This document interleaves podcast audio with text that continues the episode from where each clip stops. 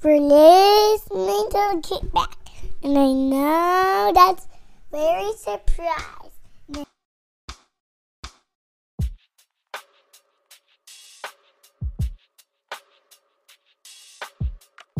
Yo, welcome back to the kickback.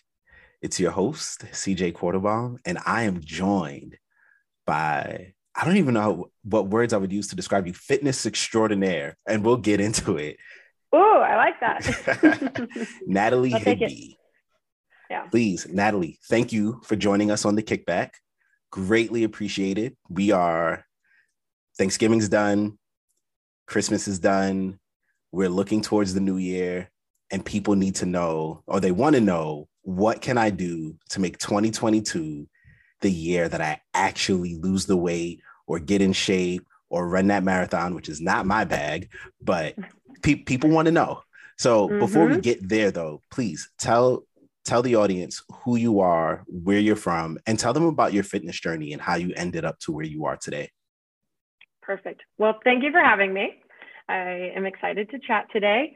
So, to give a little bit about my background, and I feel like these things can always go on forever, but um, you know, just from like a young age, I have an older brother who I was really close to and always wanted to be like. And so um, he's like three, four years older than me. And I spent a lot of time playing sports against him.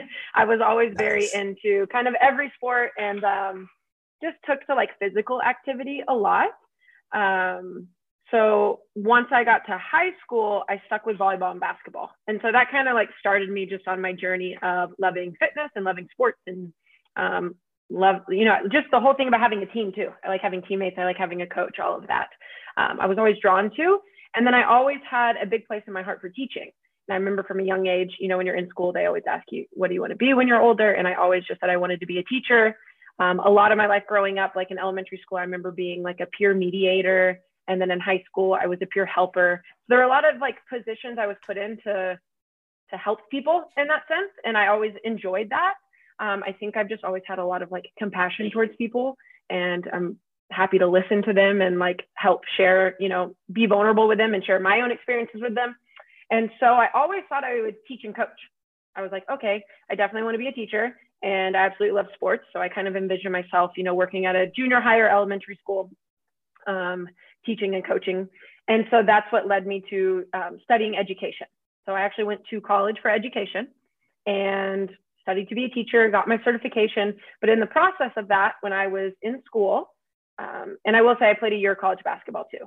But then I transferred to like a bigger school and just did everything for fun and uh, got into a group of friends that was really into fitness. And at the time, CrossFit was like very new. This was like 2008, 2009.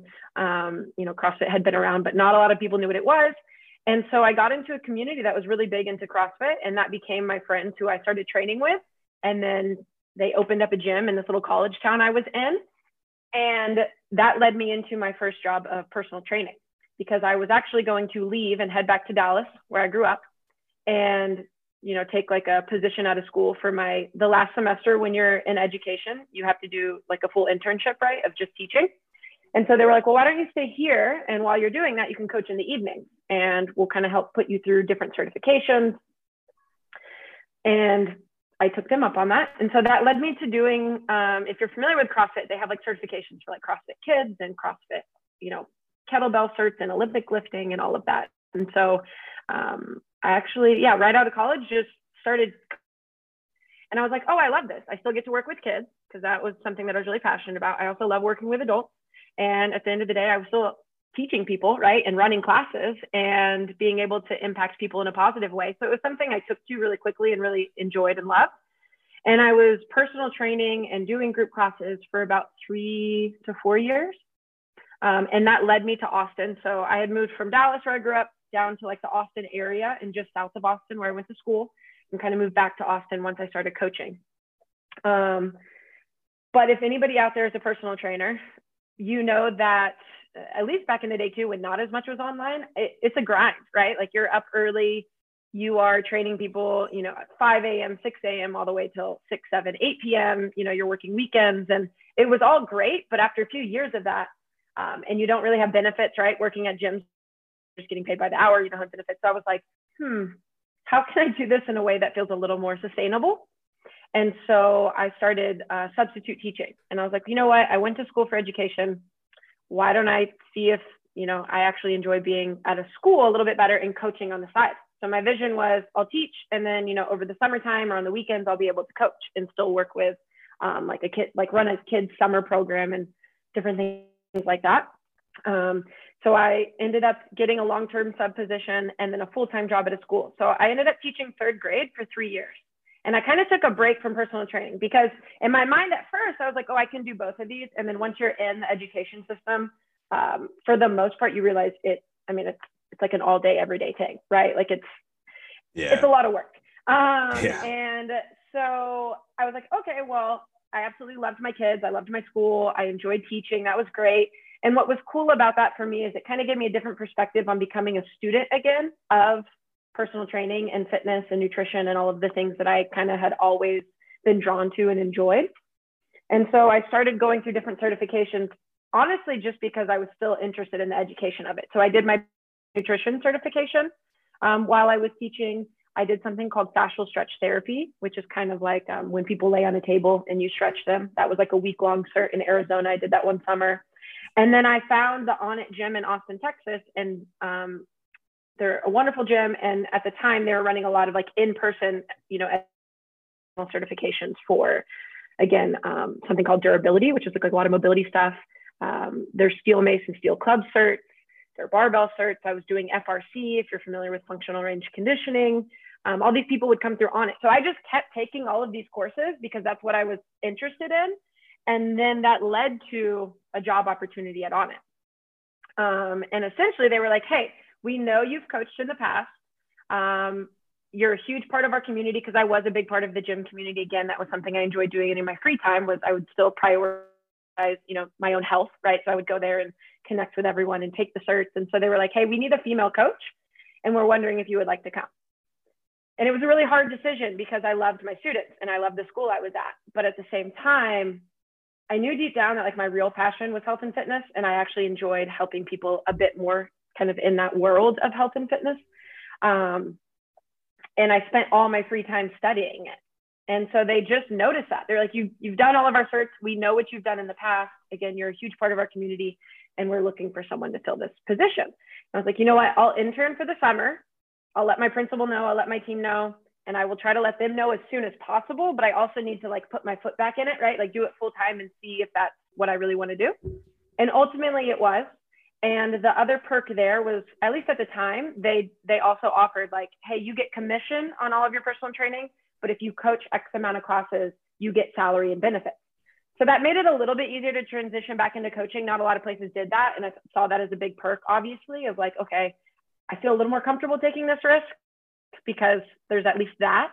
I knew it would be a grind, and so I kind of committed to myself, hey, like I'll do two years full on again, going back to like super early to late, working all the weekends, it wasn't much different than teaching, to be honest, right? Like both of those jobs were just, it's like a 24 seven type of job. Um, but I was like, you know what? Yeah, I'll do this for two years. And then ideally, like at some point, I want to give myself a little more freedom. And I don't know if anybody else has ever experienced this in their job that they're working. Um, but I just knew there was more to life than always working. As much as I loved my job, I also felt like I was missing out on time spent with family and friends and people that meant a lot to me. And it's like I was always working and I, I just wanted a bit more freedom. You know what I mean? I was like, I want the yeah. flexibility to do what I love, to make a you know positive impact, um, to make good money, but I also want to be able to like go home on a holiday. you know what I mean? Like that was just something that I valued, right? And to be able to make those you know important birthday parties for friends and family members that I wasn't always able to do. And so I was like, okay, if I do this for a couple years, um, I think I can grow it into something online. Like that's kind of my big goal so that I could work from home, have a little more flexibility. And basically was just doing, you know, the personal training thing, grinding super hard for a, a while. And then COVID happened and everything shut down. Um, and so at that point, it was like almost a lot of us, if you're, you know, if you're in that space, were forced to turn to things online right? Like yeah. i had been posting a lot on instagram and that was a you know a piece of my business but i wasn't making money online like that. And it pretty quickly led to the ability to make money online because people were looking for online training or you know you would do like a class online and people would donate to your zoom class or you know an instagram live situation um, and then you just had people who wanted like zoom um, personal training right in group classes and so i was able to do that and christian my partner my fiance actually and i who own the durable athlete um, we got a job opportunity from the junior nba the day after the gym closed. Literally, like, wow. Thank the Lord, right? It was like one door closed, another door open. So the gym shut down, comes into the garage. I remember I was working out and he was like, I just got a call from someone. Um, and it was actually a girl we met through Onnit. She had come to our classes. She had uh, trained with each of us. Like I had two classes she came to, and then she did some personal sessions with Christian. And she works for the Junior NBA um, internationally.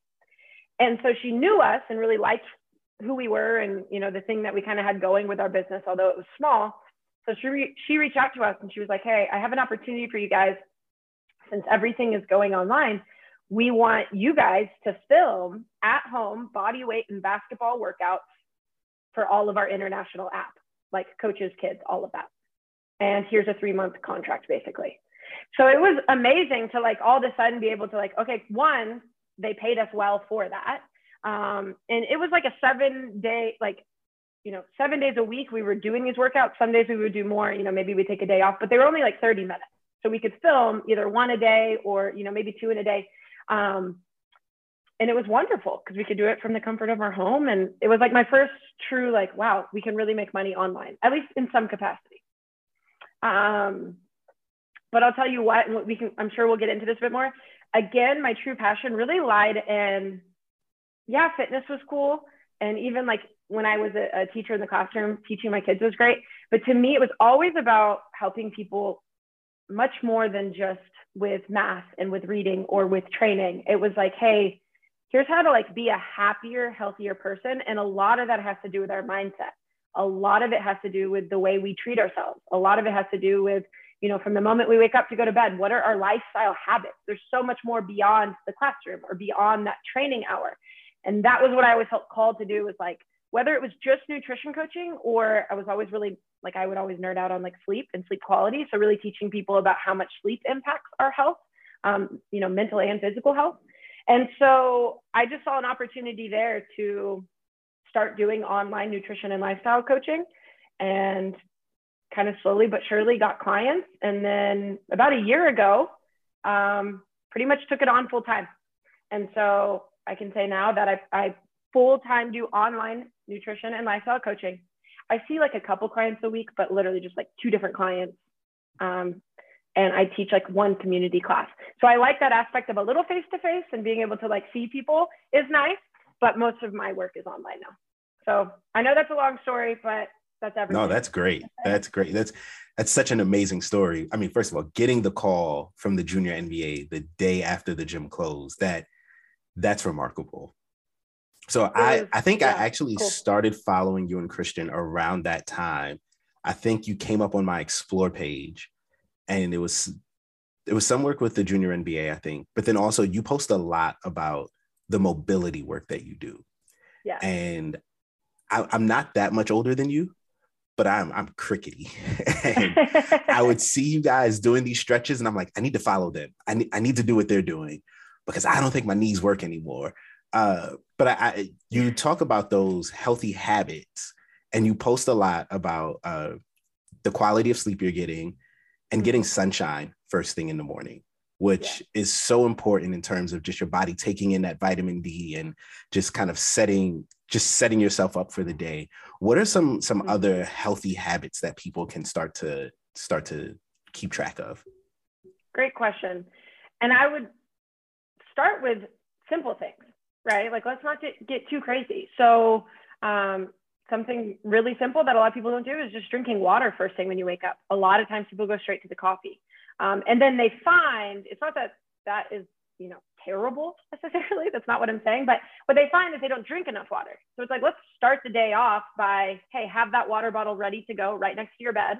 I do this with all my clients. Like fill it up at night, have it ready to go drink at least 16 ounces of water first thing in the morning. Um, and then take that water bottle with you everywhere you go. So I would say hydration is like number one, right? um, staying properly hydrated. That's a big one. Number two, like you said, is getting sunshine. And I, I, tip, I tend to pair that with walking, which is another thing that I think people um, need more of and can really benefit a lot from is getting enough movement. So our lifestyle for most people these days requires us to work on our computer. Um, and so that means that we're sitting for most of the day, or maybe we're driving a lot and we're sitting for most of the day. But not a lot of people are walking or on their feet for most of the day. Yes, there are jobs where people do that, but a lot of people I work with do not, right? So they're averaging 2,000, 3,000, maybe 5,000 steps at most when that's their job. And I'm really pushing people towards like seven to 8,000 steps. That's kind of like when you look at studies that shows that that helps with longevity um, and health and cardiovascular health and health things. But the other part of that is sure, you can walk on a treadmill. That's totally fine too. But I like to get people outside for the reason of what you said about, hey, not only are you getting more steps and more movement, but you're also getting fresh air, you're getting sunshine and vitamin D. Um, it's a big stress reliever when you just walk outside to clear your mind. Um, if you've ever been in nature long enough, you kind of get that there's like this sense of peace and clarity think that's another thing that people lack is we, we live in this high stress environment. So walking is probably my favorite um, for all of those reasons. And I just want to add on that the sunshine also helps with the body and the circadian rhythm, which is essentially like, hey, I see the sun, I'm getting sunlight in my eyes, my body understands it's daytime, so I'm gonna produce the hormones that have like allow me to have energy for the day, right? And then at night, when our body syncs up with the sun, it it produces the hormones that allow us to sleep at night right? And so that would be like another thing that's connected is a lot of people struggle with sleep quality. And so getting that sunshine is huge because again it's like a trigger to your body of like hey it's you know it's daytime time to be awake and then your body will better understand in the evening also hey it's nighttime. Let's go to bed. Let's get some quality sleep so we can wake up and have energy to be productive the next day. Um, so hydration number one. Sunshine and steps number two and number three, I would throw in the mobility. Obviously, I'm a big mobility coach, and that's something that we do a lot of. Um, but you know, tell there's us, so many. Go, tell go us, uh, tell us more about about that mobility piece because it, it's okay. not just stretching. It's not. It's not just oh, I'm gonna do some yoga or some static stretches. Like, pe- explain to people just how important mobility is. Yes, and that's a good point because um, I feel like I personally tried for a long time to incorporate more sh- stretching and yoga. And I want people to know like I was never the flexible kid or person playing sports. Um, like I couldn't touch my toes. You know, my squat wasn't the best when I started doing a lot of training. Like there were just different things. Like I was not naturally bendy and flexible, right? So I would try to do yoga and I would stretch and those things were fine, but I never really felt that they helped me that much. Like I just didn't notice any benefit in how my body felt or my movement capabilities really. So I started doing mobility. And so mobility is more active, where stretching tends to be passive, right? Like, hey, I'm going to sit in this position, I'm going to breathe, I'm going to try to relax. Mobility is a bit more of like, it's actually pretty intense if you do it. I don't want to say like correctly, but um, I guess there's different ways you can go about it. But if you are really looking to make change within a specific joint area, you're going to need some intensity. Um, and you're going to need to be able to build up tension. And essentially, it's strength through a specific range of motion. So you could even look at strength training as mobility training to some capacity. Um, now, the thing is, is that most of us only move in certain ranges, right? And we don't often strengthen the ranges that we get hurt in. So I'll use like a sprained ankle, for example. You know, we don't spend time like loading the ankle on like eversion or inversion, right? Like, and so in mobility training, you get the chance to do that, right? Like you get the chance to like, hey, let me move my ankle joint through its fullest range of motion. Let me add a little bit of pressure here as much as I can stand today. Let me get stronger in that position. And then let me continue to do that and expand on my range of motion there and my strength through that range of motion. So that now when I am playing basketball and I go and roll my ankle, well, I've been training that position.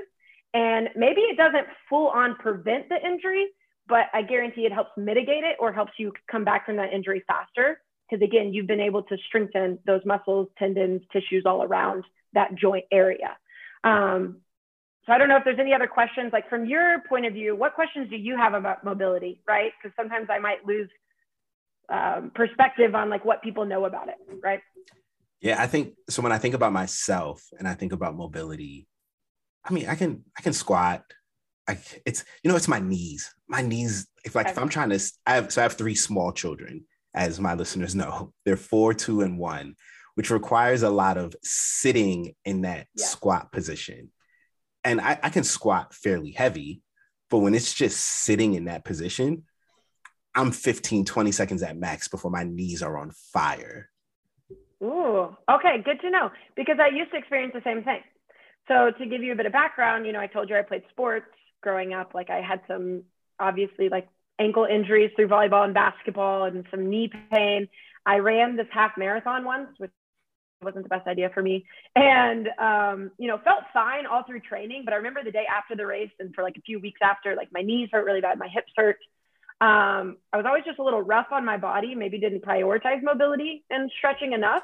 But like I said, I had gotten into yoga. I felt like I was doing that and I still felt like my knees really hurt me. And so I went to the doctor and the doctor was like, yeah, you have arthritis. And to this day, like if you were to come and listen to my knees or touch them, uh, yeah, they are, they sound like all sorts of crunchiness going on and they feel like cobblestone streets, right? If you put mm. your hand on the knee and move it, but they don't hurt me anymore. And the reason being is through mobility training, what I've done is I have strengthened my my body's ability to control through those ranges of motion and I've gotten better at being in those positions. So, yes, maybe you squat with a barbell on your back, but you're saying, you know, after 10 to 15 seconds, it hurts to sit in a squat. So I'll use the example. Have you ever like sat on your um like to your heels where you're just kind of sitting on your knees on the ground? Does that make sense? And and your toes or your feet are kind of flexed under you. So you're on like the top of your foot. Yeah. That is the most painful position for me ever. okay. So we have some work to do and I can help you because same thing for me. I used to only be able to sit there for about 15 to 20 seconds, right? And just my ability to get into a low squat wasn't the best and my ability to do like a mountain climber, my hips felt really tight. Like there were all these things that I was like, you know, I, I can't sit here very long either, right? This is painful. Um, and through mobility training, again, being able for all of those joints to fully express themselves through kind of their intended range of motion um, and strengthening that on a daily basis. I can't tell you at what point it went away, but I will tell you that it went away right? Mm-hmm. Like I didn't just wake up one day and do my mobility work and then I'm like, oh, it no longer hurts me today. But through those daily deposits, even five minutes a day, I no longer have knee pain. I no longer have ankle pain. You know, my whole body feels better than it ever did. My movement ability and capacity is much greater than it used to be. My ability to squat is much greater, right? Um, and so that's kind of what I would share with people about getting into mobility training too, is something is better than nothing.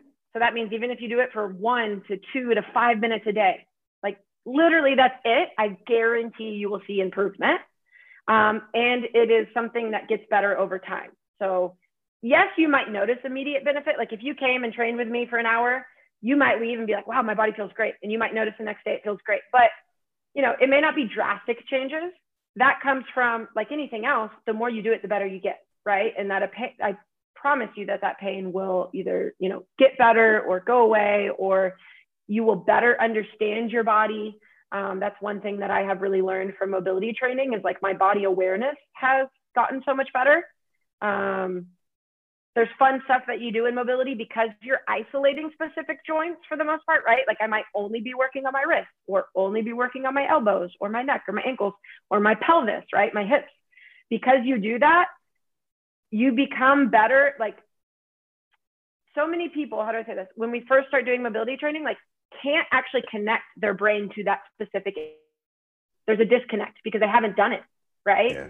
And so when you start isolating joints, and I'm like, hey, I don't want any to move except for your hips right now. For some people, that's really difficult at first, but over time you get better, and essentially your body awareness increases as well.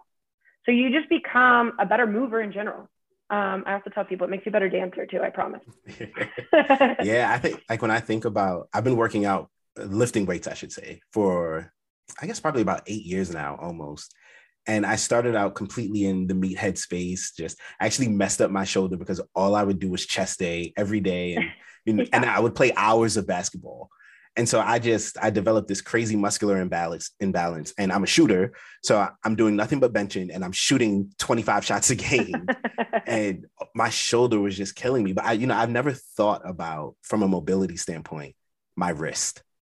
But when you think mm. about a shot and you want that gooseneck you you can't get that gooseneck if your wrist has no mobility to it. So yeah, yeah. you just at my old age I still like to believe that I can improve on the court. So you just you gave me gave me something to you can about. You can. And here's the thing literally, when it comes to mobility, the saying of if you don't use it, you lose it is true.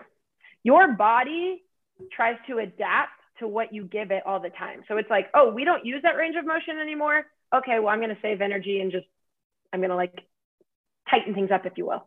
Right. Like, mm. it, like that's kind of what happens. Like, if you don't use it, you lose it. So you have to practice, again, moving joints through what would be their full range of motion. Like our shoulder joint should be able to move smoothly through its full range of motion, right? It shouldn't get stuck right here. Like we should be able to take our arm overhead. And even if you're really strong and you strength train, again, like you can use strength training um, as a way of mobility training. But sometimes you have to kind of take a couple steps back to then take 10 steps forward, right? Like you have to kind of pause and maybe go a little bit lighter on the weight for a while or change up what you're doing for a little while.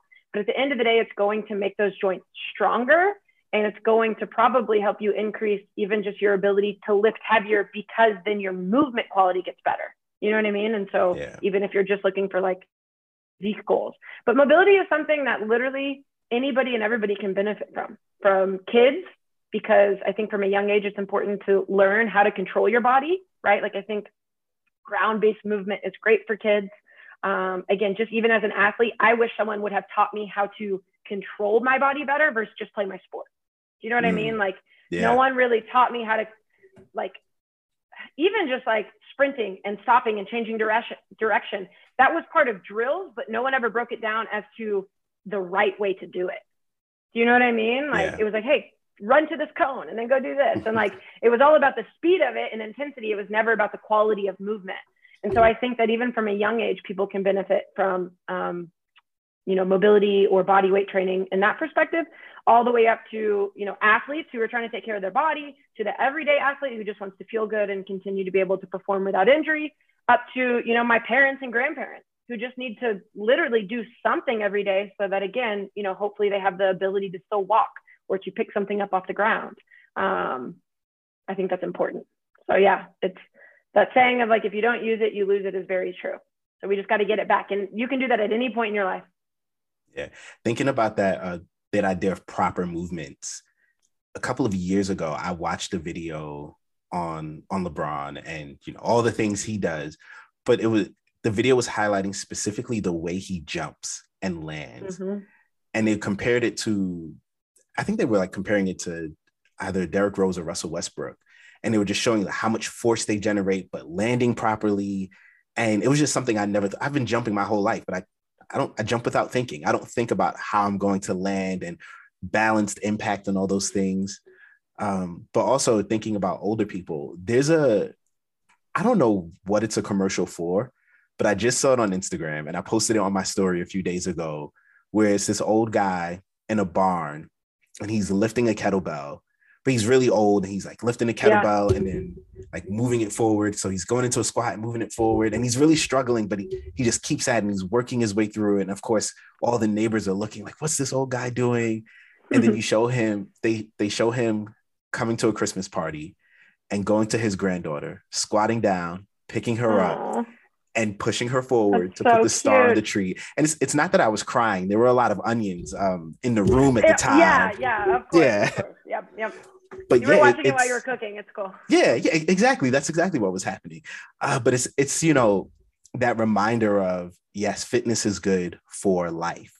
And when I think about all of the older people in my life who are broken down or starting to break down or dealing with all sorts of different health complications, I think about you know kind of the degradation of muscle mass, how that starts really early, and if you hadn't built any, you're already starting behind. Uh, the impacts of negative nutrition practices and all those things. So, for an older audience, what would you say are some of the key things that they need to do to make aging as painless as possible? Yeah, good question. Again, I'm going to go back to my top recommendation for everyone walk more. I promise you, just mm. the body. There's like studies between how low back pain um, improves for when people start just moving more. Again, probably less sitting. Um, you're having to stabilize yourself as you walk, right? Getting more movement in. So um, it can help with that, which I see a lot of. Uh, again, ankle and knee pain, right? Just getting people moving. Like movement is medicine. It tends to be how we get blood flow and nutrients to our joints. So more movement is good. And then I would definitely say just body weight training. Like there's no reason that someone has to jump into weight training right away or even the idea of like okay in order to get healthy and fit that means i have to go to the gym five days a week. Like no. Start with a 30 minute walk every day. And then maybe you add an hour walk every day. And then maybe you're doing five to 10 minutes of mobility every day. And then maybe you're just doing some body weight stuff right? Some squats push-ups. Um, and so that would be my starting place is like what's something that feels less intimidating Hmm. just moving your body without even having to go to a gym, right? But number two would maybe be getting a personal trainer and getting a coach and someone who can teach you how to properly move and kind of vetting that person a little bit, but too of like, what are your goals, right? Again, a lot of people come to myself and Christian for mobility specific reasons, right? Which I could see maybe some elderly people wanting. They're like, I don't really want to go lift a bunch of weight right now. Like, I just need this type of work. And it is very challenging, let me tell you. It's not easy, um, but it's beneficial. So that would be that. And then as far as nutrition goes, and kind of going back to habits that people can implement, you know, maybe with the new year coming up and people are looking for ways to improve at any age. Um, you know, I mentioned water earlier. Another one is something as simple as, you know, think about how many people like, are you getting at least one fruit and one vegetable a day? Like at least one serving. You know what I mean? Like maybe you start there. Again, there's no reason to skip steps, right? So if you're not even getting enough protein or you're not getting your fruits and vegetables, you're not drinking enough water, um, we don't necessarily need to all of a sudden think about our macros. You know what I mean? And hitting specific yeah. numbers. It's like, let's master the basics. And I promise the basics done consistently is what will help you with longevity, right? Um, I would also try to avoid, if you can, anything that's like a really difficult challenge, like a 30 to 60 to 90 day challenge that feels really restrictive. Because again, we're thinking like, I want to be able to implement these things forever. So going back to the fruit and vegetable, can I aim for at least one fruit and one vegetable a day? I'm pretty sure I can do that. Maybe some days I don't. You know what I mean? Like maybe yeah. I have a travel day or something happens or whatever, and there just happens to not be any fruit and vegetables. Okay, then you know that's fine. But I guarantee I can do that like 99% of the time, right? So just prioritizing the things like adding things in, I think is important. And nutrients are so important for the functioning of our body too. Um, protein is a big one when we're talking about people like keeping strength, you know, or building strength, which is a big indicator of health and longevity, right? Like as people get older, I think that's one of the number one indicators of health is like grip strength, right? So we want to be strong and protein helps with that. So just finding foods, you know, at each meal, do you have like at least one serving of, of protein? Can you prioritize that at each meal? So that's kind of how I start with my clients and my recommendations to people is like, you know, until you're doing all of these things really consistently and they are second nature, we don't need to skip the steps and look at supplements to take. And you know what I mean? Like, we don't need to yeah. go to the gym you know, two a days. It's like, no, are, are you walking every day? Are you drinking your water? Are you eating fruits and vegetables? Do you prioritize protein at each meal? And those things are pretty basic. And I think people are like, oh, that's too easy, right? Like, give me something that feels yeah. more of a challenge. And I'm like, but if you just took that same mindset and applied it to these basics, I guarantee you will see benefit, right? Like, just do them consistently. Um, so that's kind of my basics with nutrition and movement and all that. And then um, I don't know how much you know or talk about sleep, but I'm big on just like getting high quality sleep is so important for our health. Um, the more I learn about sleep, the more I learn that it like truly drives all of our hormones, right? And it is a big, you know, influence on our mood for that day, on our energy for the day, on our, you know, hunger cues, right?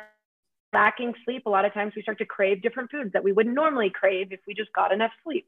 Um, our ability to, you know, our memory. So when we talk about age and having like a healthy brain, right? I think that's something that's really important to people is like, hey, I hope that like as I age, not only am I able to move and take care of myself, but like I want to be with it, right? I want to be able to have a conversation with someone and uh, be healthy there. And sleep is a huge part of that. So I usually recommend like at least seven and a half hours I would say like seven minimum if it's really high quality. And I do know people who get like six to seven hours and it's high quality sleep. And then I also know people that get eight hours and it's really low quality quality sleep. What's the difference between high and low quality sleep? Good question. So I would say, you know, you could be in bed for 10 hours, right? You could be like, well, every night, you know, I'm in bed for 10 hours, um, but I'm waking up multiple times. Um, you know, I'm doing a lot of tossing and turning. I uh, wake up and I feel very tired. So those would be some indicators, you know, without using any sort of like tracking system, like we have technology now that, you know, is able to kind of tell you, hey, here's your like sleep number for the night, right? Or I use an Oura ring so it can tell me like how many hours of REM sleep I got or deep sleep. Um, but people can also just go by feel. Like if you're waking up multiple times throughout the night, if it's really difficult for you to fall asleep, um, and then you're waking up with low energy, that's probably a sign that your sleep quality is poor, right? We want to be able to wake up and one, we should be able to sleep through the night for the most part. Um, obviously, if you have kids, you know, that gets interrupted, but without like a child waking you up, we like ideally we are able to sleep through the night, right? With no interruptions. And then number two would be we wake up feeling ready to go for the day. Those would just be like some two simple ways to, to kind of think to yourself, like, oh, do I get high quality sleep? Um, but I have a lot of clients that they're like, oh, it takes me an hour or two to fall asleep. I toss and turn all night, and then I have very low energy throughout the day. So that would be a sign. Like, obviously, we're not getting high quality sleep. And then if you want to take it a step further, like I mentioned, I have an Oura ring. So it's a device that goes on my finger and it'll take like my respiratory rate at night, so like how I'm breathing, my body temperature. Um, it's able to see like my REM sleep, which is typically like when we dream, and our deep sleep, which helps our body recover. Um, and so that's another way that if you wanted to kind of go that route of like technology, you would be able you would be able to get a little bit more insight into like what's going on when I sleep. You know, like does yeah. my heart rate drop really low? If it drops really low at night, that's a good sign that my body is like resting and recovering and not super stressed. Um, so that's another thing to kind of look at. Yeah, that's good. I I know for a fact I get terrible sleep. I'm averaging probably a little over six, maybe six and a half hours a night.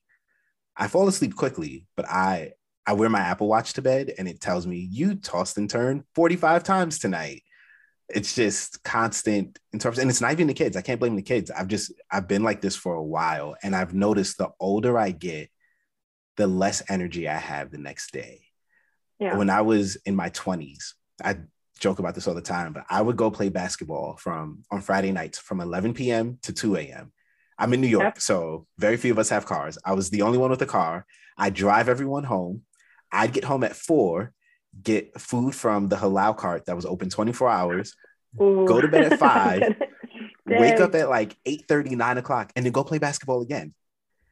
Now, oh, if, I, yeah. if I'm awake at 11 now, something's wrong. Call for help.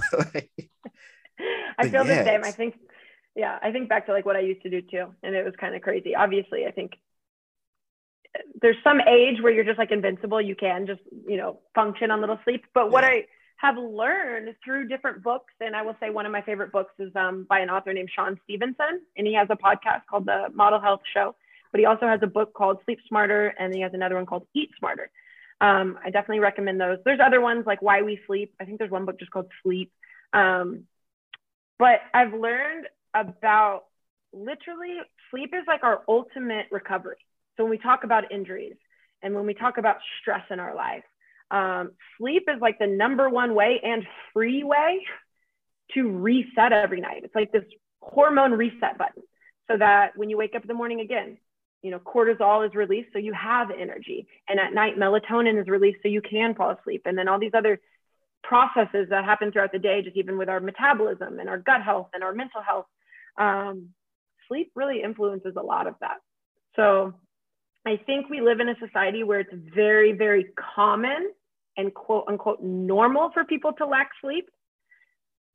And it's killing people honestly. Like it really yeah. like it really is. Um, and it's causing you probably to not be able to recover as well. So probably not be able to perform as well. And like again maybe memory and energy and aches and pains all of that like is, is truly influenced by our sleep so even i would just encourage people like hey even if that means one taking the tv out of your bedroom that's a big one um, think of like a light source. So when people are on their computers and phones and watching TV at night, because I know a lot of people that watch TV, you know, like in their bedroom, um, your bo- like our bodies think it's daytime. So if you're wondering why yeah. you're struggling with sleep, it's because again, there's hormones that are actually released. Our body like is meant to be awake during the day. You know, so if you're doing things that signal to your body, hey, it's daytime, hey, I should be awake, I should have energy right now, and then you try to just turn it off and go to bed, it's going to be pretty difficult. So if you can just get into at least like a 30 minute routine of like, hey, I'll turn off my TV. Uh, maybe I do some mobility or some stretching and just focus on my breath. You know, I'll turn down the lights in my house. Um, maybe you just lay in bed and do some sort of meditation or breath work.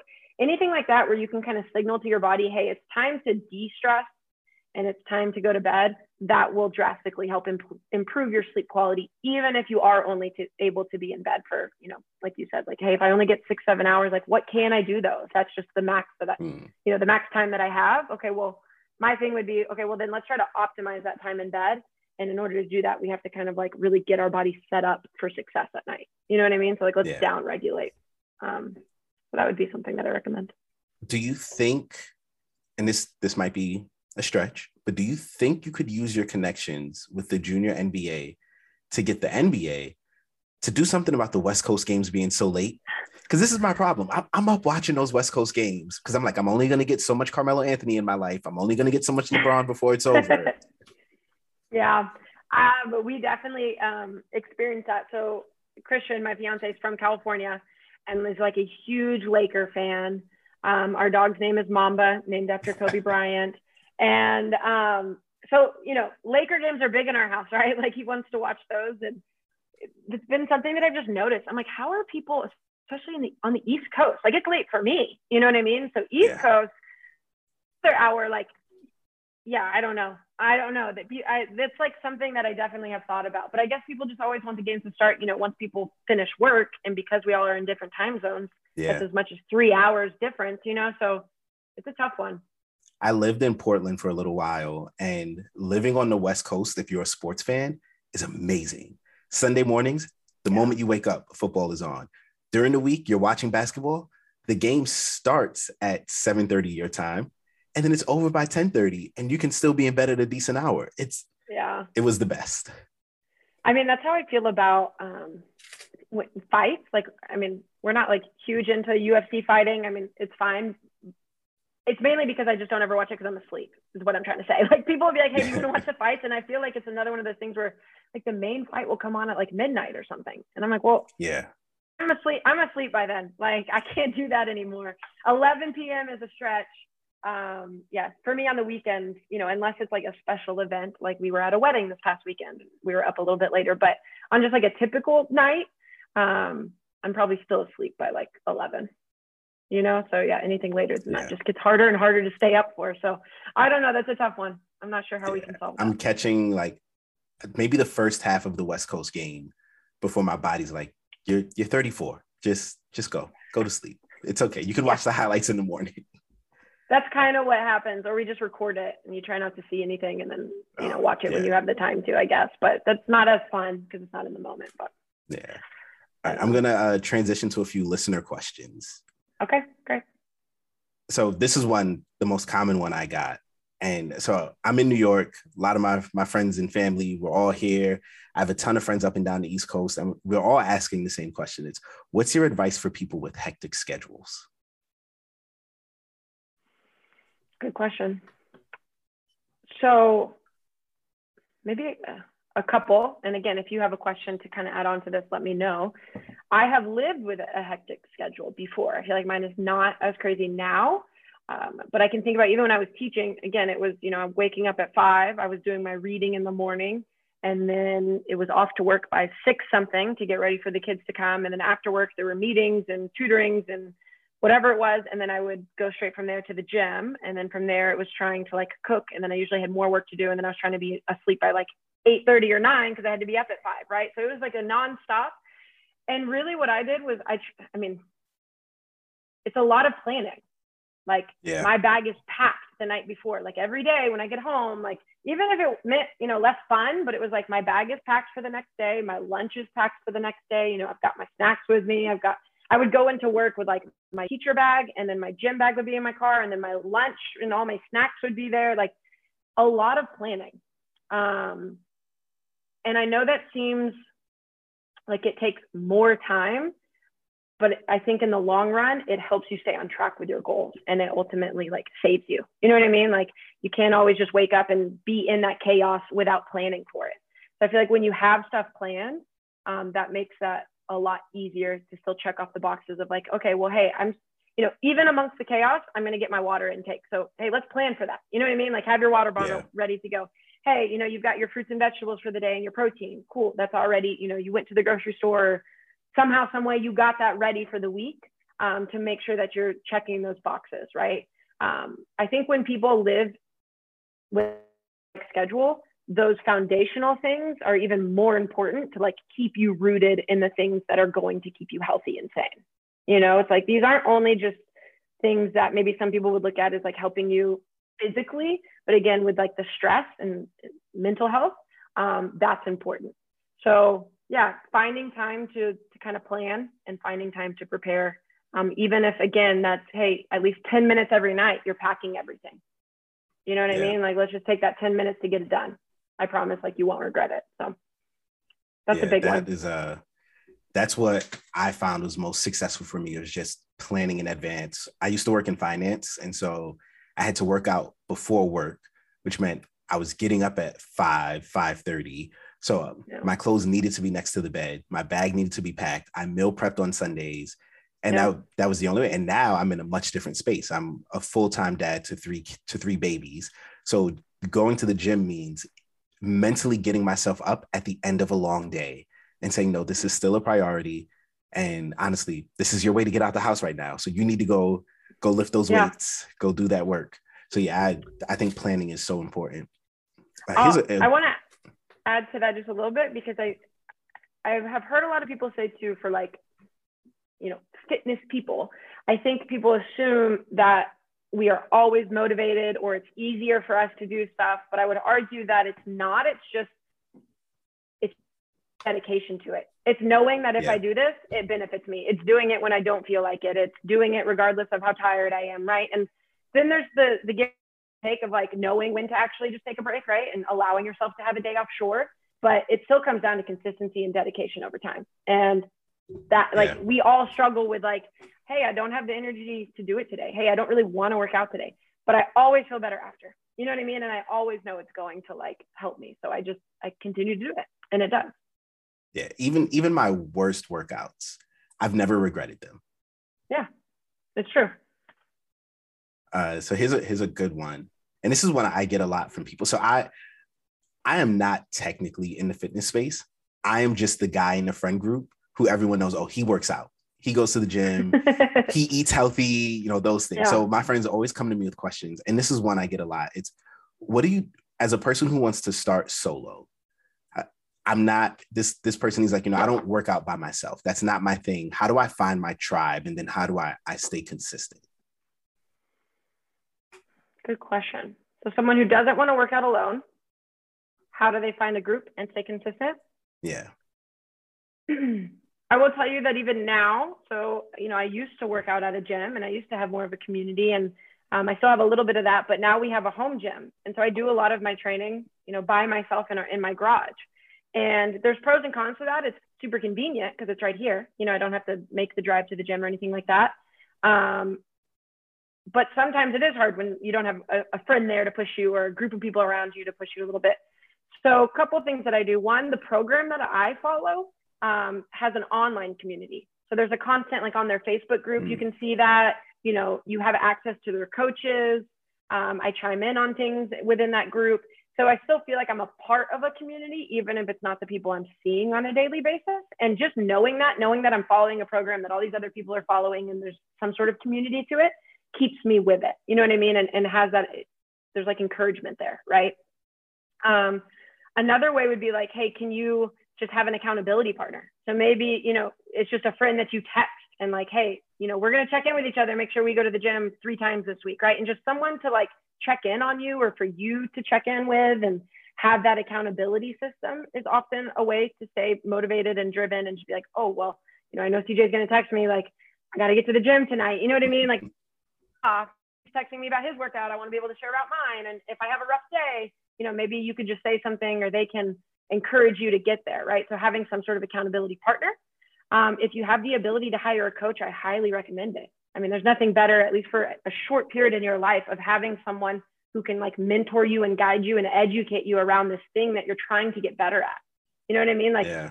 I, I think a lot of times people assume or don't want to i know it's you know it's an expense but it's an investment in your health right and if working with a coach for even let's say three months you know like is going to help you work out safer you know mitigate injury in the long haul understand more about how to go about it you know how many days a week work for you what what structure of workouts what do you enjoy uh, teaching you about nutrition all of that like i think that goes a long way so if you have the ability to hire someone i highly recommend hiring them again that doesn't mean you have to have a coach for the rest of your training career, but it can be short term to at least give you some of that education and like empowerment. Um, so yeah, I don't know. And, and then if you can go to a gym, obviously, you can join a gym and be around people, then I recommend that. Um, and even if that's like once a week, you know, like maybe you're working out at home the rest of the time, and once a week you go to a community. Again, I still think that that gives you a little bit of like spark to keep going. Hmm. I had two more questions. One from a listener, and one is a question that I've been dying to ask you since we said this. So, okay. give you the listener question first. Uh, she said, "How do I put the fork down?" So she's struggling with nutrition and, you know, trying not to overeat, but also eat the right things. What do you recommend for people in in that situation? Mm. So one thing that I have not only studied but experienced with the clients I work with is majority of my clients who feel like they have a crazy amount of cravings and who feel like they're like always hungry and they're really struggling with like eating too much or binging, right?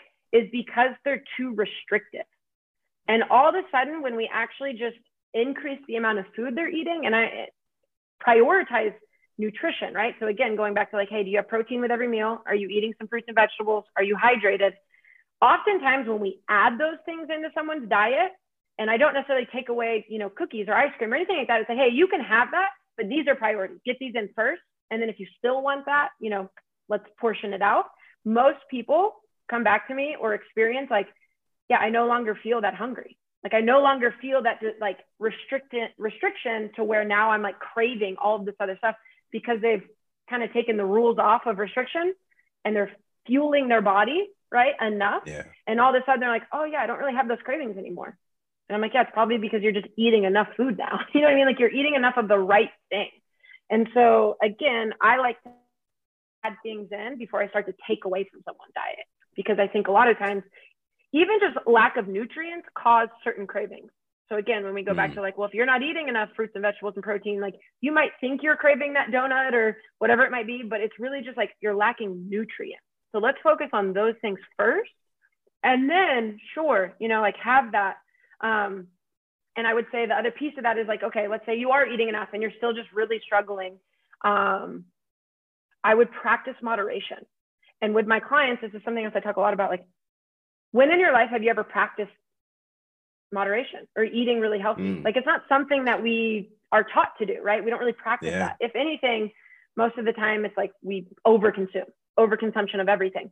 And it's again, just like anything else, you're not going to be great at it at first. It takes practice. So, um, you know, let's say I have a box of cookies. I'm going to practice taking three of them as my dessert and putting the rest away and see if I can do that that night. You know what I mean? And then the next day, I'm going to do the same thing. I'm going to prioritize healthy food, but you know what? I still want my dessert. So I'm going to take those three cookies and then I'm going to put the box away. And the more you practice that, the stronger that like willpower and control kind of gets, if that makes sense, right? Like being able to eat mindfully and not overdo it. Um, but the number one thing I see is that when people restrict too much is when that kind of like overconsumption binge happens. Um, but there's also just like this level of mindfulness that needs to come into people's days. And that, again, yeah. that goes back to like, what are you consuming? What are you eating? Let's let's just up the amount of things that are good for us. And um, I mean, nothing that, is really off limits, but yeah, and that ex- that extends, you know, even beyond fitness and nutrition, right? What are we consuming? Yeah. How mindful are we in throughout our days? That's mm-hmm. that's really good. That's really really good. All right, here's my my last question. Okay. All right. Natalie, I'm 34. I'm 5'9, okay. 190 pounds, probably about in that 15% body fat range. I've been playing basketball since I was 13, but I've never had a coach. Just been a serial pickup player, you know, rec leagues my whole life. So there's certain okay. fundamentals to the game that I never learned. One of those is how to dunk. Now, I've been grabbing the rim since my freshman year of high school when I was five four. I'm a little older now. I can still get up there. Just it takes a little more work. Got to get a little warmer, but I still can't dunk. And I want to know: Is it too late for me? No, I don't think so. That, that's what I. I don't think so. um, I mean, I, I truly believe that it's not. And some of the things, I mean, we've already talked about this. Like, I know your knees hurt, ankles, right? So if you can work on the mobility there, the strength there, something that has helped me. And Christian is really the like movement guru in all this. I feel like I'm a little bit more well versed when it comes to the nutrition lifestyle stuff I nerd out on. Uh, yes, I know a lot on the movement side. Don't get me wrong, but I feel like he is like just a movement guru, right? So he, when it comes to sprinting, because again, I was like, no one's ever taught me how to sprint like correctly, right? So can you look at my running form and can you tell me like how to get better so that my knees don't hurt me whenever I go do sprints, you know what I mean? Or whenever I'm playing basketball, can you help me get better at jumping and landing and changing direction? And so he's been really helpful. And there's just a ton of drills you can do just when it comes to like low level plyometrics of getting the ankles stronger. And mm. for me, that has helped a lot. Um, a lot of like landing drills versus jumping drills has been a big help also. Um, and so i mean i'm over here as a 32 year old woman who no longer really plays sports and i feel like i've been able to get better at jumping landing and sprinting within the past two years and i've been working on just those simple little drills. So yes you can do it too. All right. That that's encouraging. I'm by my 35th birthday i'm trying to trying to dunk. Uh, natalie this conversation has been great. Thank you so much for joining us on the kickback please tell people where they can find you and tell them about your app because everybody needs to go get it. Well, thank you for having me. It's really been a pleasure to chat with you. And I hope your listeners got at least one helpful tip out of this. Um, and I hope that they go into the new year feeling motivated and understanding that they are able to create the change they want just by doing some really simple things consistently. And if people would like to reach out to me and find me, they can find me on Instagram. Um, that's where I'm most active at natalie.higbee and durableathlete.com is our website. That's also how they could reach out to me just about nutrition coaching if they were interested in that. And then we have an app called Durable Athlete App, which is mobility and recovery based. Um, there are some training programs in there, and there are daily workouts that people could also access. Um, but that can be found through our website on durableathlete.com or through an app store. Just search Durable Athlete. So those would be the main ways. Sweet. Natalie, thank you for joining us people follow her, contact her. Let's get uh let's get healthy and right for 2022. Thank, you. Thank you. you. Kicking in with the homie. Kicking in with the homie. Kicking in with the oh, oh, oh, me.